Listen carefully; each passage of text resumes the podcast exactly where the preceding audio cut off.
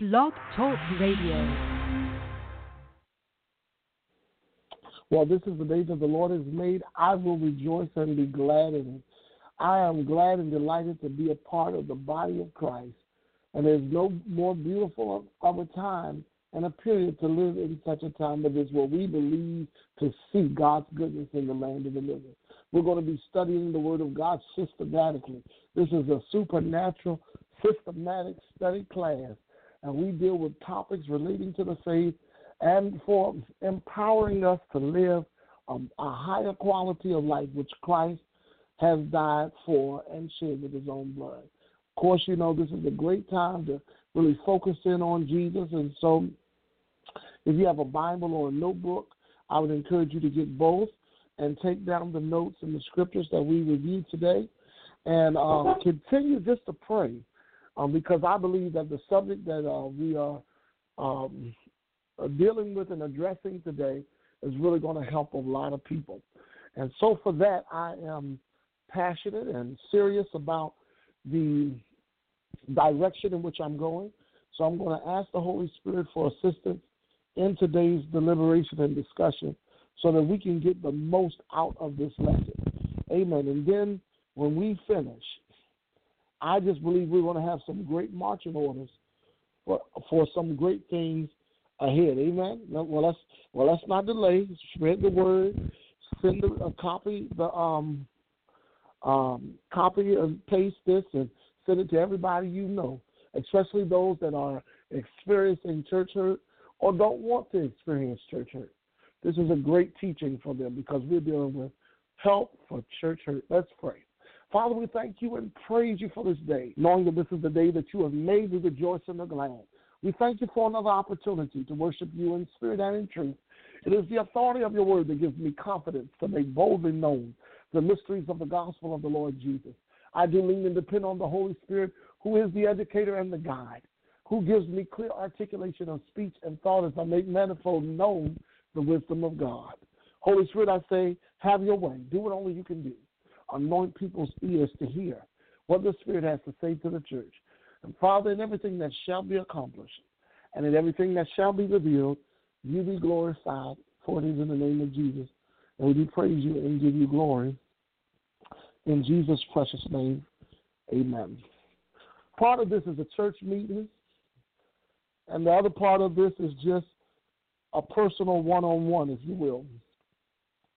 I'm gonna I'm gonna challenge us a little bit, um, but I believe that we're gonna really be able to help a whole lot of people because a whole lot of people been or believe that they are hurt by the church.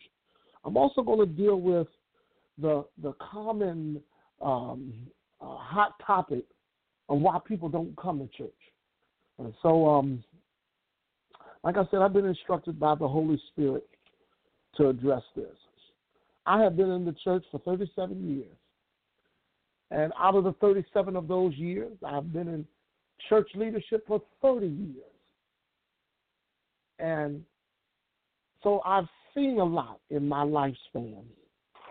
And so, with the help of the Holy Spirit and even with trial and error, I have a compassion in my heart to really help people with this because me personally, uh, you know, my background is I was born in the church. I have family. All most of the majority of my main family, you know, your parents and your grandparents and your aunts and uncles are, are mainly in the ministry in some form. A lot of them are clergy. A lot of them are singers. A lot of them are medical um, physicians and assistants and nurses. Uh, but but we have all that commonality of faith. So I come from a strong heritage of faith. And I've had the privilege in my lifetime to experience diversity among congregations. I've been in traditional settings. I've been in very non traditional settings. I've been in um, integrated sessions, uh, settings, and multicultural settings, authentic multicultural settings. And so um, I've had uh, the uh, honor and privilege to be able to come from a a healthy background. And I've also been connected to various denominations and associations across the board that gives me a little bit of a uh, advantage, if you will, in, in being able to relate. I've been in the highest echelon of the church to be an unrecognizable in a church.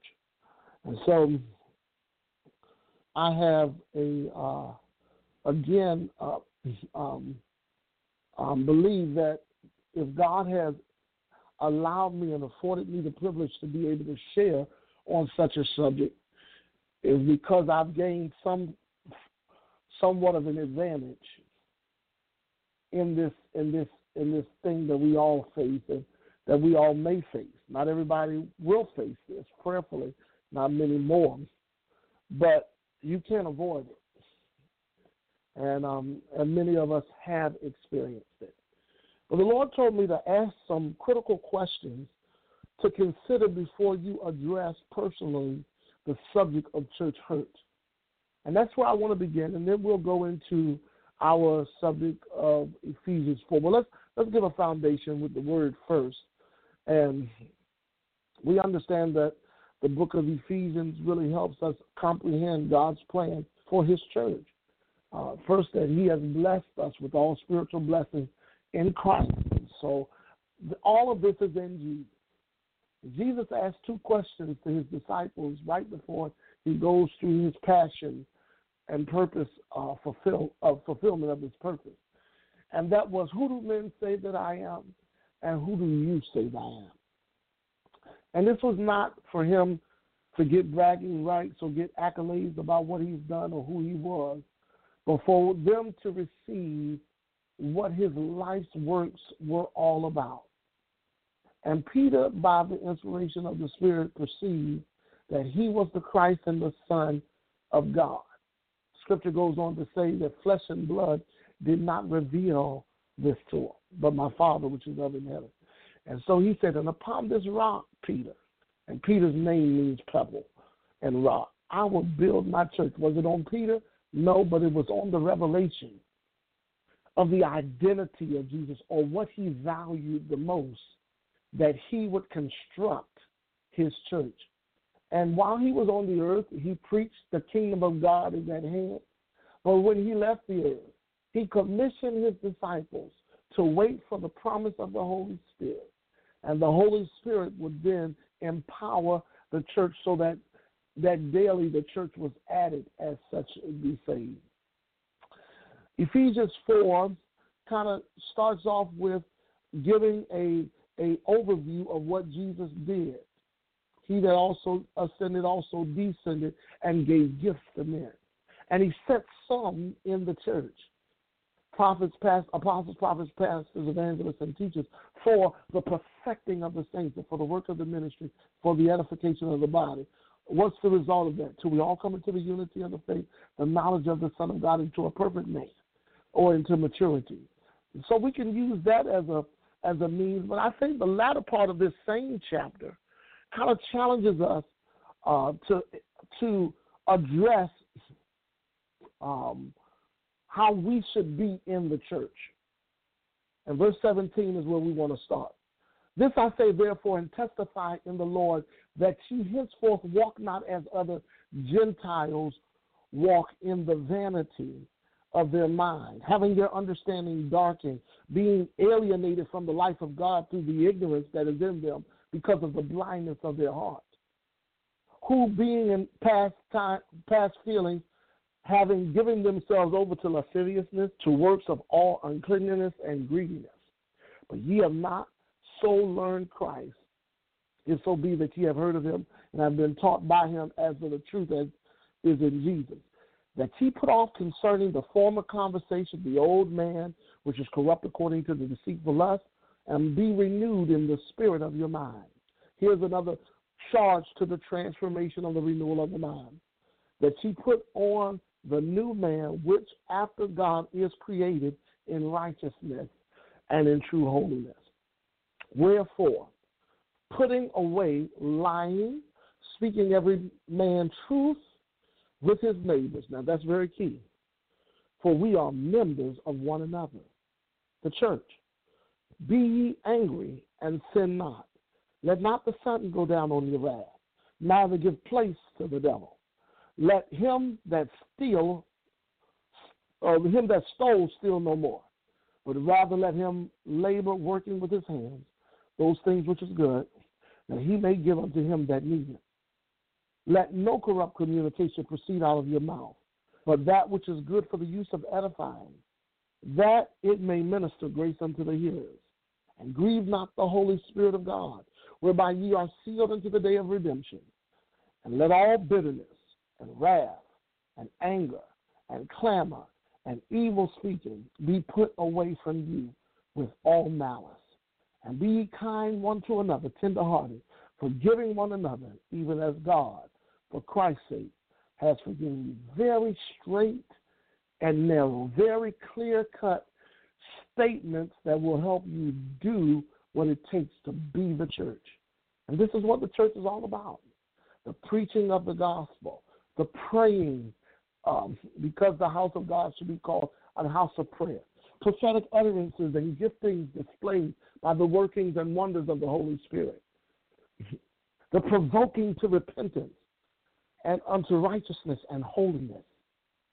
Placing priority on a kingdom first reality. Seek first the kingdom of God and his righteousness, and all these things will be added on to you. That's what we're all about. That's what should be done in the church. That's what should indicate to you that you are at a church. But the question becomes have you really been hurt by the church?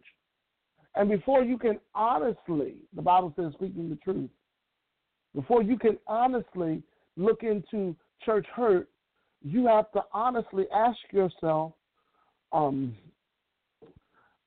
am I qualified to address the subject of church hurt? All right? Let me give you five questions that you should ask. And these questions are kind of rough now, but we need to ask ourselves and be honest. And this is between you and God. You don't have to ask, you don't have to sit, stand before me and confess it to me or confess it to the priest in some room, but you need to ask yourself legitimate questions. And we're going to deal with this because there's a there's a lot of tactics out there to try to sway you and, and manipulate you to something that's not of God and, and put you in a, a place that you should never go if you don't qualify and can't clearly say yes to these five questions. And this is prior to you even considering if you've been hurt as the church. These are questions that you should ask yourself as the church periodically throughout your life if you are really all in the church. Do y'all get what I'm saying? Because this is this is where we have to begin. Because I know so, some of us, when, when you hear these questions, are going to not qualify to really address help for church hurts. Because you're going to need help just to be the church. And I'm just I'm just being quite honest with you. Okay, so these questions need to be asked. Number one, do I understand what it means to be the church? do I understand what it means to be the church? Do I understand? Do I comprehend the plan, purpose, objective, and uh, the purpose, goal, and objective of what it means to be the church? Not to go to church, but to be the church. Understand what it means to be the church. All right. Number two, am I committed and devoted as a disciple of the Lord Jesus? Now, that don't have nothing to do with church hurt. This has everything to do with identifying you as the church. A disciple of Jesus are those that continue in his word consistently. If you are if you continue in my word, you will know the truth, and the truth will make you free. So, am I committed to the Word of God? Is the Word of God final authority in my life?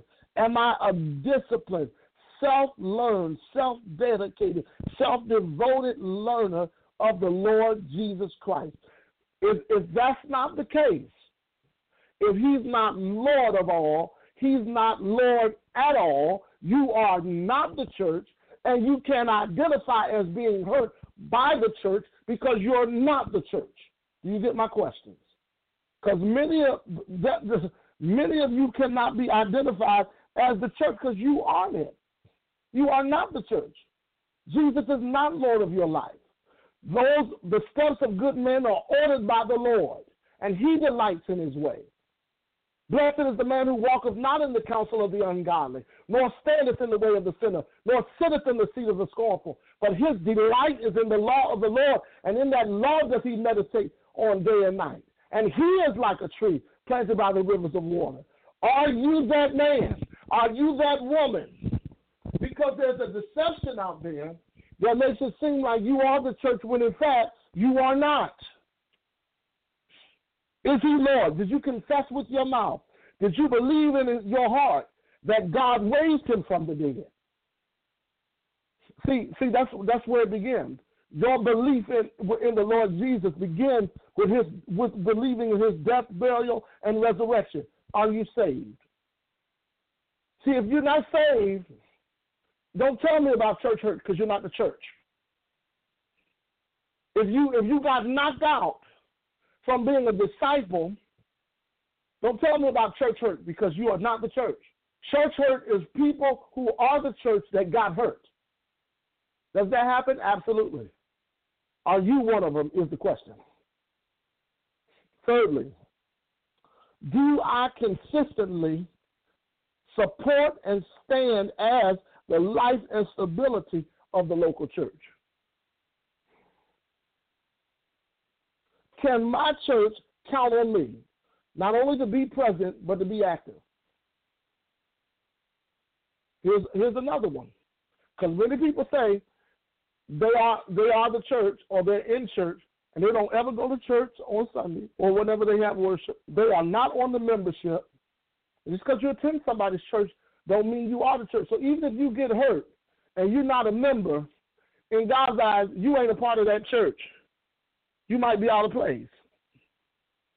So if you are if you are a member of the church, been to membership class, joined it, publicly declared your devotion and your discipleship through Jesus Christ, and you understand what it means to be the church, then you can say yes to this this discussion.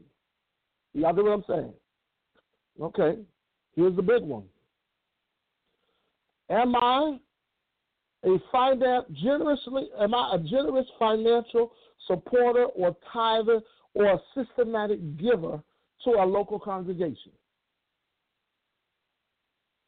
My grandfather taught me a valuable lesson as a minister, and even prior to a minister, um, he taught me this lesson. Always be seen giving. Giving of your talents, your treasures, and, and, and, and your resources your time rather, your time, your talent, and your treasures. Y'all get what I'm saying? But but this question is: Are you financially contributing to the church? And I rebuke and I come against those noisome pestilence that try to have you critique and to challenge the validity of a church that you don't financially contribute to. How?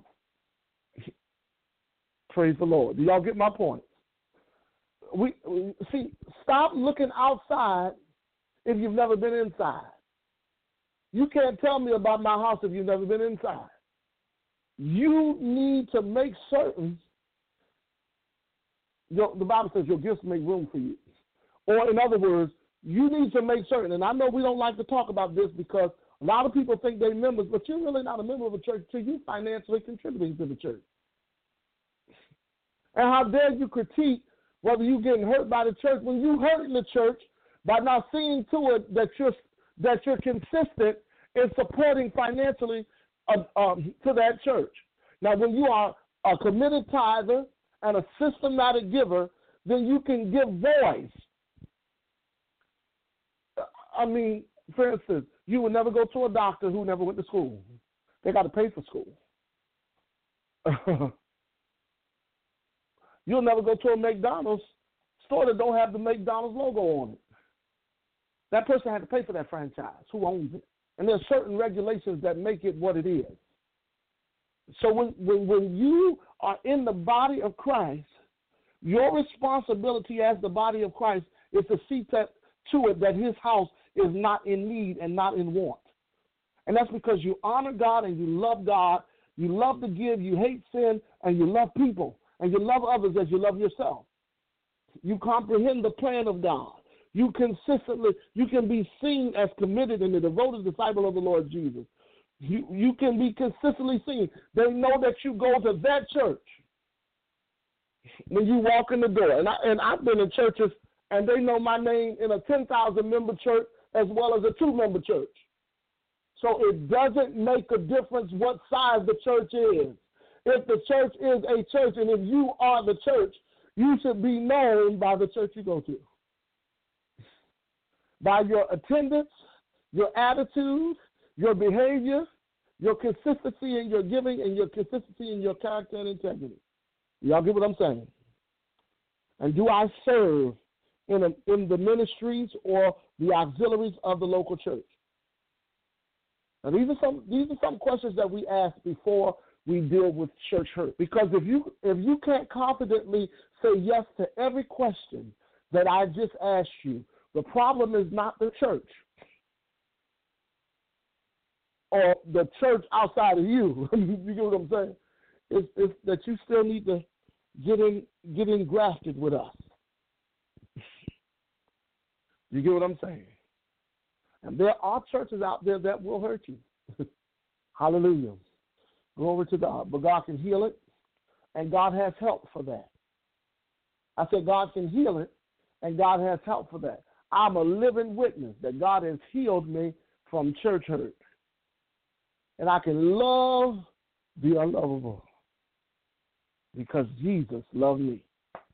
Hallelujah. Now, five common attacks of being committed to the church. And this is what I want to kind of open up the dialogue with. Now I know most people talking about you know is you know, and they go immediately when you deal with church hurt. They, the first thing they do, go with immediately, oftentimes, is offense and conflict. You're gonna have offenses and conflict with yourself, yet alone with other people, because you are favored and flawed, but you are, function as a human. And as long as you have flesh, there's going to be challenges. So a lot of times there are some things that are taking place within you that people don't even know. That Sometimes they don't even know that you're hurting, and then they they fault, and it's not their responsibility to tell, to identify whether you're hurting. But we're all collective uh, engaging in a corporate anointing for the effect of the church to be manifested on the earth. We don't got time always. Now we should be focusing and take time to have introspection and look within. I'll talk to pastors in a second. Uh, not every Sunday. Everybody can't. If, if, if everybody deals with every offense that takes place within their own head, we will never get anywhere. And, and that's where idolatry forms and stifling growth and development takes place all the time because there is some attacks on being committed. And, and a lot of times you want to have you want to have a cure for someone who's not committed to chasing the answer to get the cure. And that's a waste of time to communicate with somebody who has no intentions to be committed as the church to teach them how to get healed from church hurt when they're not the church. Do y'all get the point? And this is what's taking place. And then we have pastors and leaders that are developing, reading articles about why people are not consistent and why people, why the millennials are not coming to church, why the old time way don't work. And and really it's because we really haven't comprehended the plan or we've done so many modifications to be accommodating to so many people that there is no there is no recognizable distinction from our culture and concept of worship and faith uh, enough to really stand out on our own. But there's just some things that the scripture biblically declares as a church. Let me give you right quick five scriptures that you need to know Ephesians 4, Colossians 3, John 15, Philippians 1, and Galatians 6. Uh, the whole chapter. I mean, you really need to read the whole book. But, but at least know those chapters to help you be the church.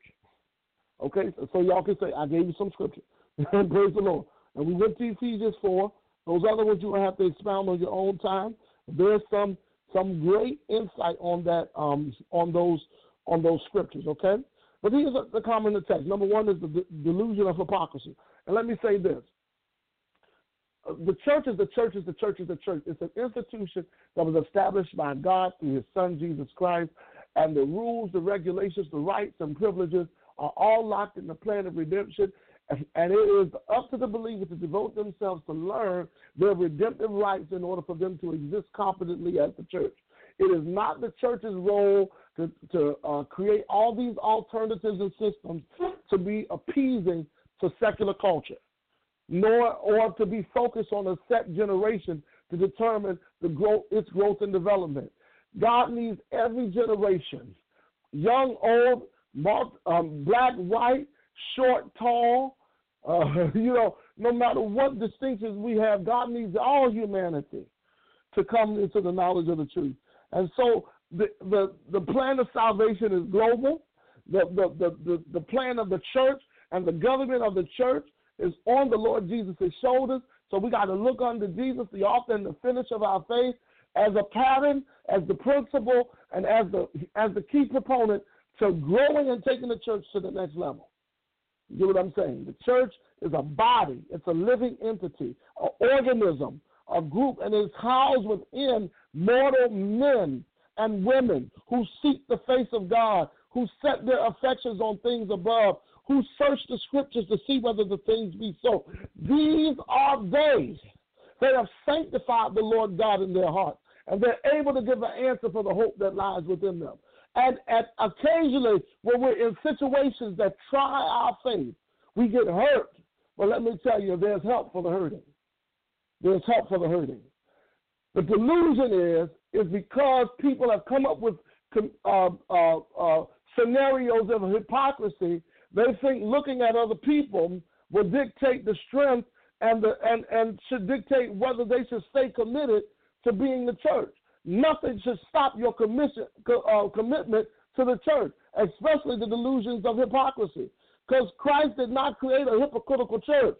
He created a church where the gates of hell shall not prevail. He created a church that sits in the top of the hill that cannot be hid. He created a church that is the pillar and ground of the truth. I'm giving you the scriptures of what the church is. And until you have respect for the authority that Jesus died for, until you have respect for the place which God has provided for us to come together in unity, until you have respect for God's creation called the church, you can never get free from the delusion of hypocrisy that should never be in the first place because Jesus is not hypocritical. I don't care what man does. Let every man be a liar, but let God be true. And if God be for you, who can be against you? How dare you allow the devil to trick you, to, to, to even suggest to you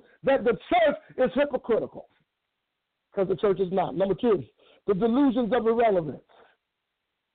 Now, here he tells us to seek first the kingdom of God which is a manifestation of the church of God in full effect.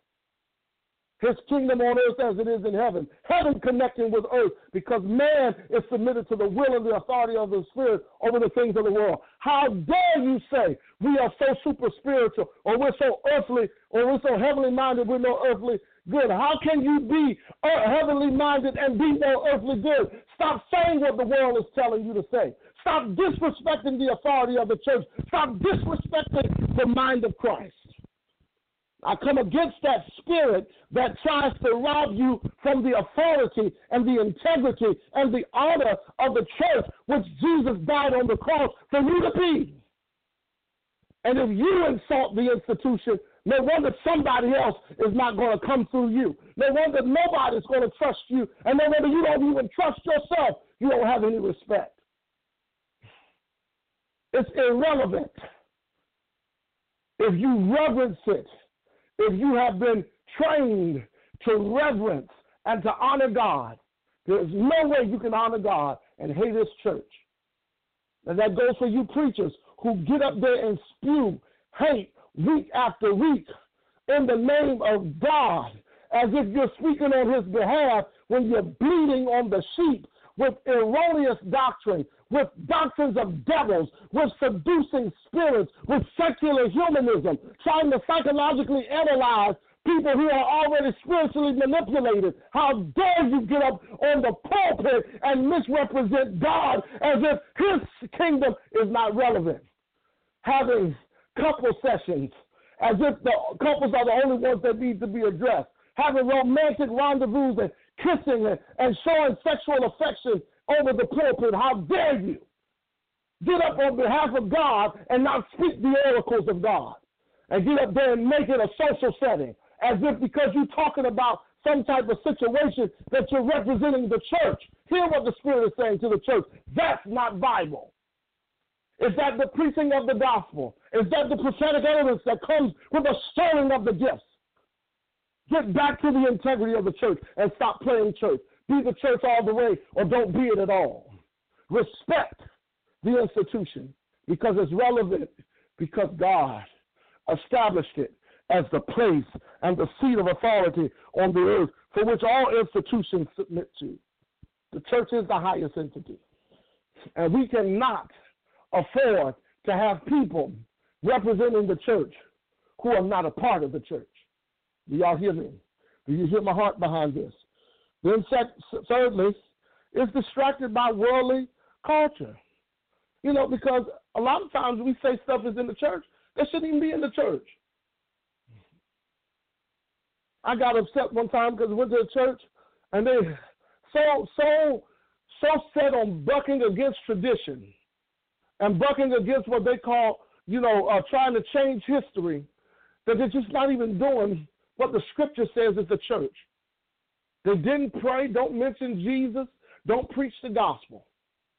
And a lot of times we try to make the church more than what it should be. And because people don't have social lives and because they are convicted of the church, they try to do things in the church and then try to make it God. And vicariously uh, relive stuff that they couldn't do in their, if they just had a social life. And you need to have proper displacement. That means you need to know what's for the church and what's for your house. And, and, and this compromise with all these little events that y'all are having and calling it church is ridiculous. Halloween in church, Holy Week, Harvest Day, Don't, uh, not even regarding uh, his, um, historical intelligence and integrity just doing anything and calling it church. It's not the church. And these are attacks because people are not committed. And it's not keeping people. I don't care how many events you have that, uh, that you know, having game night and women's night and uh, uh, uh, plays and, and all this stuff, it still don't just because there's no respect, because there is a, a delusion of hypocrisy and delusion of irrelevance, and they're distracted so much by the world that they, they, they would rather conform than to transform. The, these things are are are are, dis, are are clouding the purity of what it means to be the church. And I keep telling people, stop stop bringing that stuff in the church.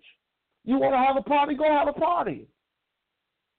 But when it's time to pray, and when it's time to preach the gospel, and when it's time for the prophetic gifts to have full effect, and I'm not just talking about a bunch of prophets getting up there saying, yeah, yeah, yeah, kumbaya. I'm saying having a, a culture where God can meet with humanity and give out sovereign orders and sovereign decrees and, and, and, and sound doctrine that can, that can establish a people of character and consistency and commitment as the body of Christ. It is not a social club. Get your social life in order. Go get you some friends. Go get you some some some outlets and have balance in your life. Nobody says you can't listen to music. Don't go. Praise God. Oh, bless his name. Number four, driven by unrealistic expectations. Because some of us, we expect, listen, where there is no expectation, there can be no disappointments. Let me say that again. Where there is no expectation, there can be no disappointment. But there are some things that you should expect to be taking place in your church. You should one expect your church to align itself to the authority and the submission of the Scripture and the Holy Spirit. And it should stay set on Jesus. It should stay centralized on Jesus, preaching the cross and Him crucified and resurrected. Hallelujah. Just some basic things, because somewhere we done got it twisted. And then some people, they just have defiance to authority and discipline. That's number five. Defiance to authority and discipline. You're going to understand exactly what I'm saying in this lesson today.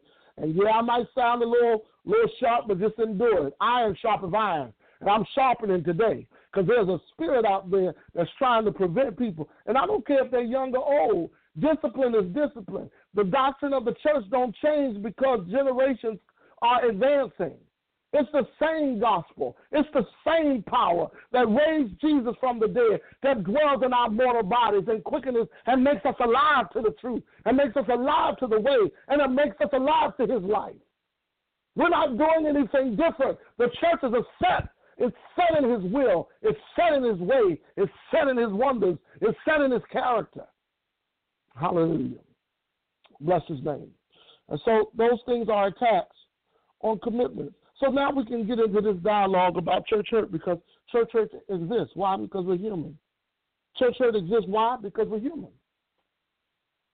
And as long as we house the, the Spirit of God within us and it's in conflict with the nature of this of, of, of the sin nature, we are we are striving and doing our best to exemplify superiority of the spirit over the flesh. And sometimes that don't always occur. Sometimes we have challenges in that area. But we got to know how to handle those challenges and how to approach those challenges correctly so that we can exist with one another and exemplify the love of God and the compassion of Christ that keeps us in sync with the plan for the church. Do y'all get what I'm saying? So these are likely reasons conflicts happen within the church. Why these occur. Now, I told you, I've told you so far that church hurt can't happen if you can't say yes to those five basic questions. And then I also shared with you some some attacks on commitment. Because sometimes it's just that commitment doesn't really exist. Now I want to get into some likely reasons why conflict doesn't happen in the church. Y'all get what I'm saying? Because there's some reasons why it happens. And I gave you five scriptures as to what you can ground yourself on to know what the church is all about. All right? Now let's give you these five likely reasons why conflict happened in the church. And they start with the saints. Number one, the saints don't choose the right church in the first place. And that's not always a person's fault. Someone like me who was born in churches um, um, may may have been born born in the right family that made a decision to go to the wrong church. Or they were in the right church for that time, but they didn't know how to make proper transitions. Because just because you started one church don't mean you're going to end at that same church. Some people are in it for life. Some people are in it for a season. And because because of, of the progression of technology and the thing, there are many different ways for people to connect and be consistent and committed to a local congregation. Don't uh, make certain first that your church is up to the standard of what it means to be the church today. And and because of the means and the advances of communication, you're not confined to the four walls. And my God, your congregation can can triple if you learn how to use other other means to connect and advance the church. And there might be a second, this is for the pastors, a set of committed people that are committed to your local congregation. But then there, you might have a whole other congregation outside of the four walls of your church, and you are just as accountable to the to the discipleship program of that of that of that platform, especially if you are transmitting your communication across the across the advancements of technology. Do y'all get what I'm saying? So you got to be open and you got to you got to really comprehend how you can how you can keep a, a, a system of discipleship in the progression of time.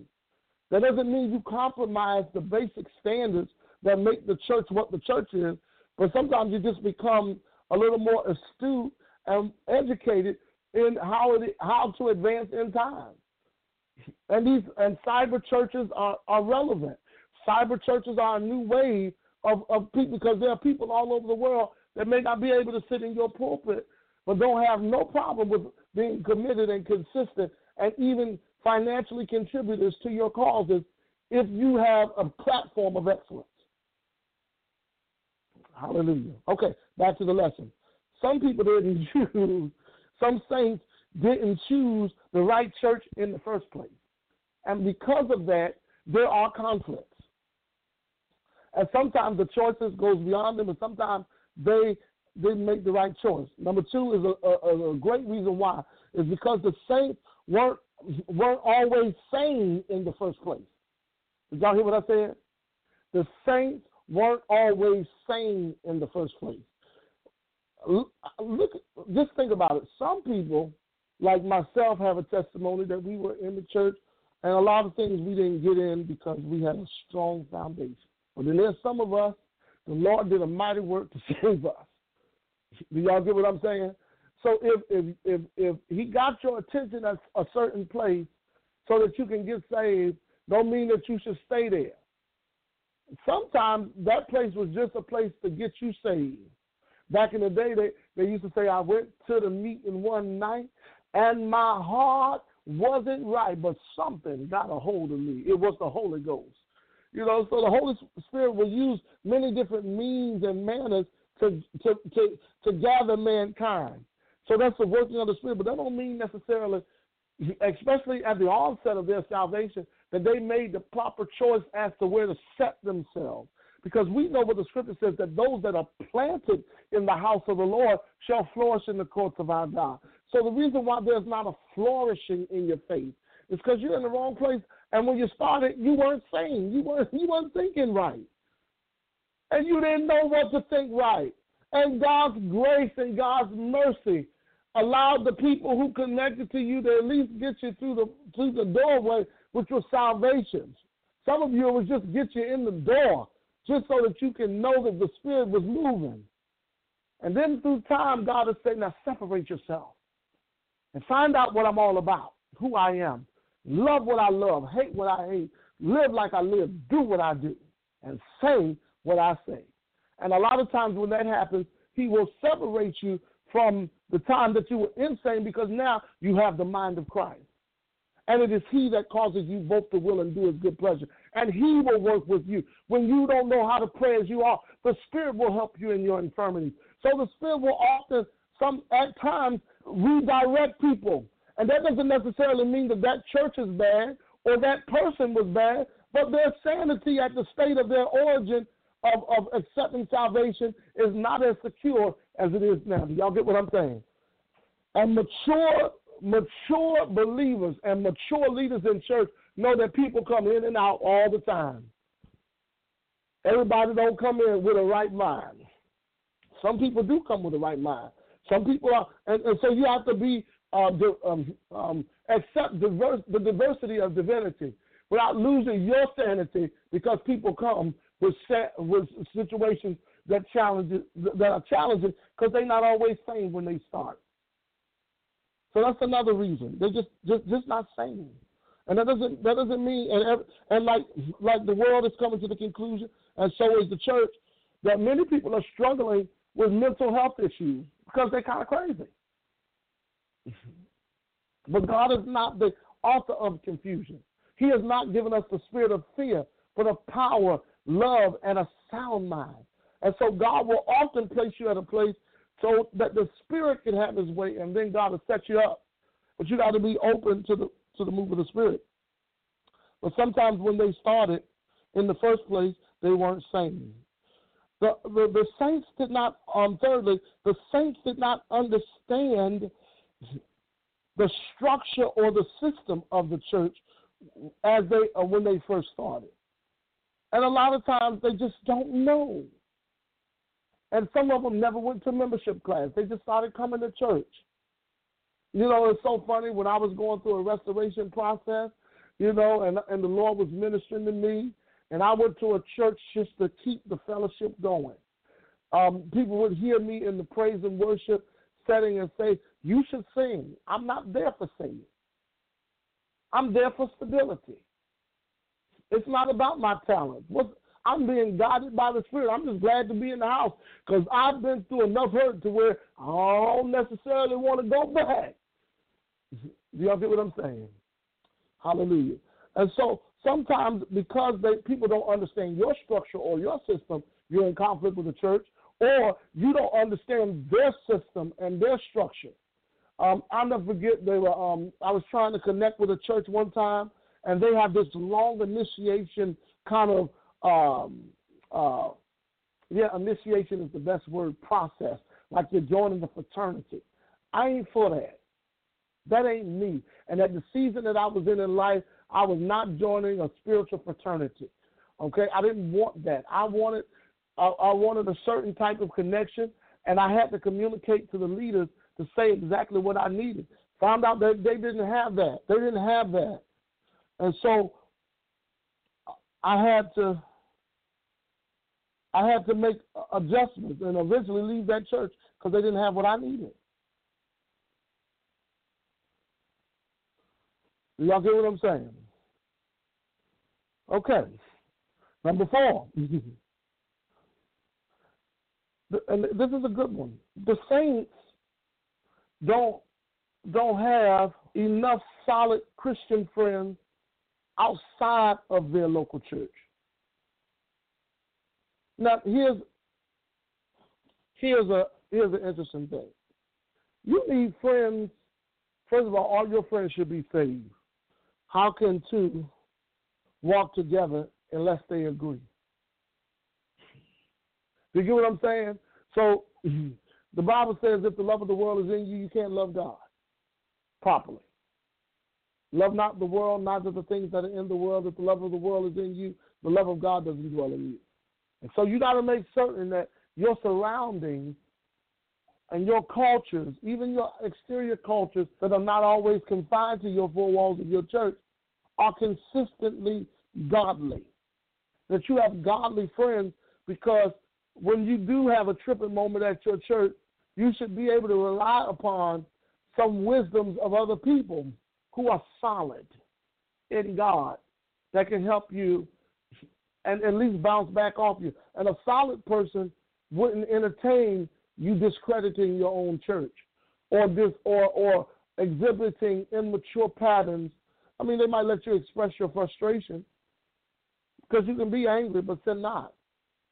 But they're not going to let you wallow in self pity and pride and not give the truth that you need to know because they're solid.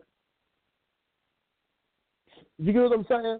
So a lot of times, because people don't have healthy relationships, and then they really, um, and, and then they become a little cultish in their own church.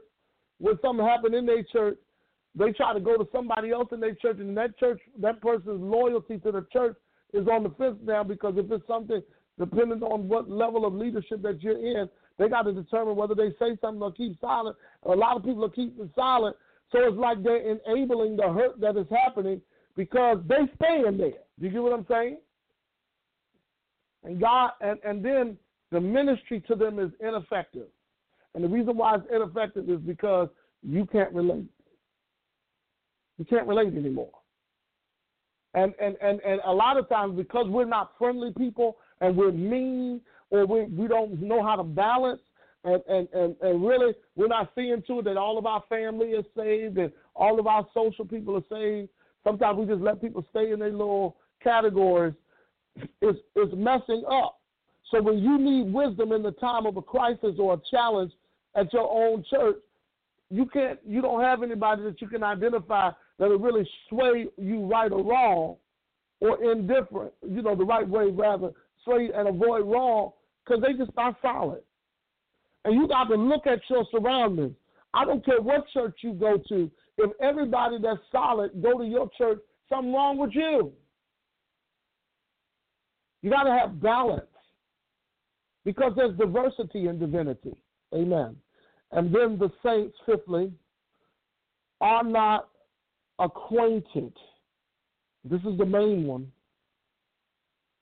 And we go back to Ephesians 4, and I'll read it again with these, these understanding now. Not acquainted with the authentic relationship that is demanded from the Holy Spirit if you serve Jesus. Now, listen. Listen, the scripture tells you like this, and it says it in verse 30 and grieve not the Holy Spirit, whereby ye are sealed to the day of redemption. And it goes back into letting go things. All bitterness, wrath, and anger, clamor, evil speaking, put away from you with all malice.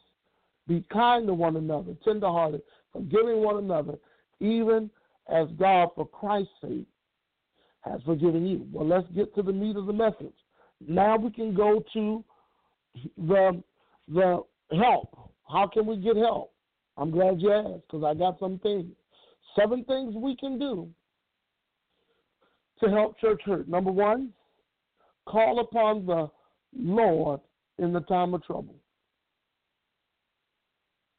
It's as simple as calling upon the name of the Lord. Trust in the Lord with all thine heart. Lean not to your own understanding. In all your ways acknowledge him, and he will direct your path. Cast your cares on him, for he cares for you. If the Lord is your shepherd, you shall not want. He'll make you even lie down in green pasture. He'll lead you beside the still waters, and he will restore your soul. Call upon the Lord in the time of trouble. He will hear you. Call upon the Lord before you call upon a friend, before you call upon your family, because before you call upon a foe that hates your church, when you have a conflict, call upon the Lord and say, Jesus, help me. I'm hurting. This bothers me. Call upon the Lord. I don't see everything. God, help me. Y'all get what I'm saying? Number two, compromise and conform not to anything that is not authorized by Scripture. So keep consistent with the Scriptures. You get what I'm saying? That means you need to know the Word of God. If ye abide in my word, in me, and my word abides in you, ask and it will be given. You got to commit to the the Word of God. Meditate on the Word. Give yourself wholly to it that your profiting may appear before all. Don't compromise the word. And this also means when you're doing stuff in a church, if it don't line up with what the purpose is of the church, then you shouldn't be doing it. If your church is having bingo and bingo ain't in Bible, you shouldn't do it. Because you don't want to compromise the scripture. The strongest voice of God is the written word of God. Y'all hear what I'm saying? Hallelujah. Compromise and conform not. Conform not to the ways of the world. And some of you sit in a church week after week and you are entertained, just nothing but entertained, playing a bunch of tricks and games, giving yourself motivational speech, speeches, but never fulfilling the word of God and never fulfilling the plan of God for your life, not hearing the voice of God. And you know why? Because you compromise. For one, you don't know the scripture, and then you're compromising what should be standardized in your church. Because if you're not doing what the church is set to do at your church, what you're there for? Hallelujah. All right, and then number three, consider your own raw and real state of your emotions. I, will never forget when I was going through traumatic situation in church. Mad as a junkyard dog. Didn't want to shake the hand of the usher, the neighbor, anybody, not even my own family and friends. God said to me, Get your emotions in check, get it together. If you got to stay home a couple of weeks and clear your head so you can look at that church with the love that I died for it, get it together. You got to be real and honest and raw about your state of emotions. Because some of us, we just emotionally out of control. And God can't get with you pacifying and amplifying emotions of the flesh when He's telling you submit to the authority of the Spirit. The fruit are of the Spirit. So you have to submit to the Holy Spirit to enable Him to show you how to have peace, patience, long suffering, gentleness, kindness, meekness, temperance. Y'all hear what I'm saying? You can't possess those fruits without a relationship with the Holy Spirit. And you can't do that until you say, listen, beyond what I feel, beyond how I react, God's will be done. Amen. And then you have to communicate with, number four, is communicate with seasoned saints. Communicate with seasoned saints for wisdom and counsel. In a multitude of counsel, there is safety. In all thy getting, get under, uh, get with, in everything, get wisdom. but in all I get and get understanding. That doesn't de- deter or deny the power of wisdom, but wisdom gives you the ability to appropriate the knowledge that you need to know. And in order to really see that wisdom in full effect, you must understand it. You must be able to stand under it and repeat it at will, regurgitate it in the, in a time of crisis. Do y'all hear what I'm saying? And then you have to also number I'm almost out of time. Confront the issue, and I'll come back to this in the next lesson. Confront the issue with yourself before you confront it with the person that offended you.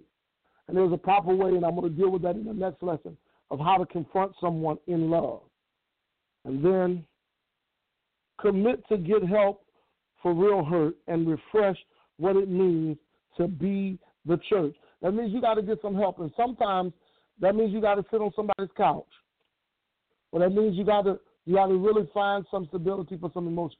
Some things you, you got to talk out. Some things you got to walk out. Some things you got to submit to, and, and that may be uncomfortable because you have to deal with you. There's some healing that needs to take place within, and this is what you do to help yourself. You got to love your neighbor as yourself, but you can't do that if you've never loved yourself. So you got to discover loving loving God and what it means to reflect the love of God within your heart. And, and, and ask God to create in me a clean heart and renew the right spirit within me. And then finally, seventhly, and I'm going to pick this up in the next lesson and expound a little more in depth uh, insight on these seven things. But this is one; these are clear cut ways that you can get help, and that is compromise and conform not to anything. Uh, uh, uh oh no no no no! I said that one already. Let me make sure I got two notes of it. Cast your cares on Jesus because he cares for you. Amen. So that means not only do you call upon the Lord, but you cast your cares. There comes a point when you've done all that you can do to stand that you just have to give it back to the Lord and say, God, you got this. And sometimes we say, stand and see the salvation of the Lord. Amen. Praise the Lord. Father, we thank you for your word, and we thank you that will return, Lord, to accomplish that which you please and purpose. We praise you and give you glory for it. We thank you, Lord, for this time to be able to study your word. Continue to do what you do best. Be God all by yourself. And we praise you and give you glory. In Jesus' precious name. Amen and amen. God bless you. Thank you for listening.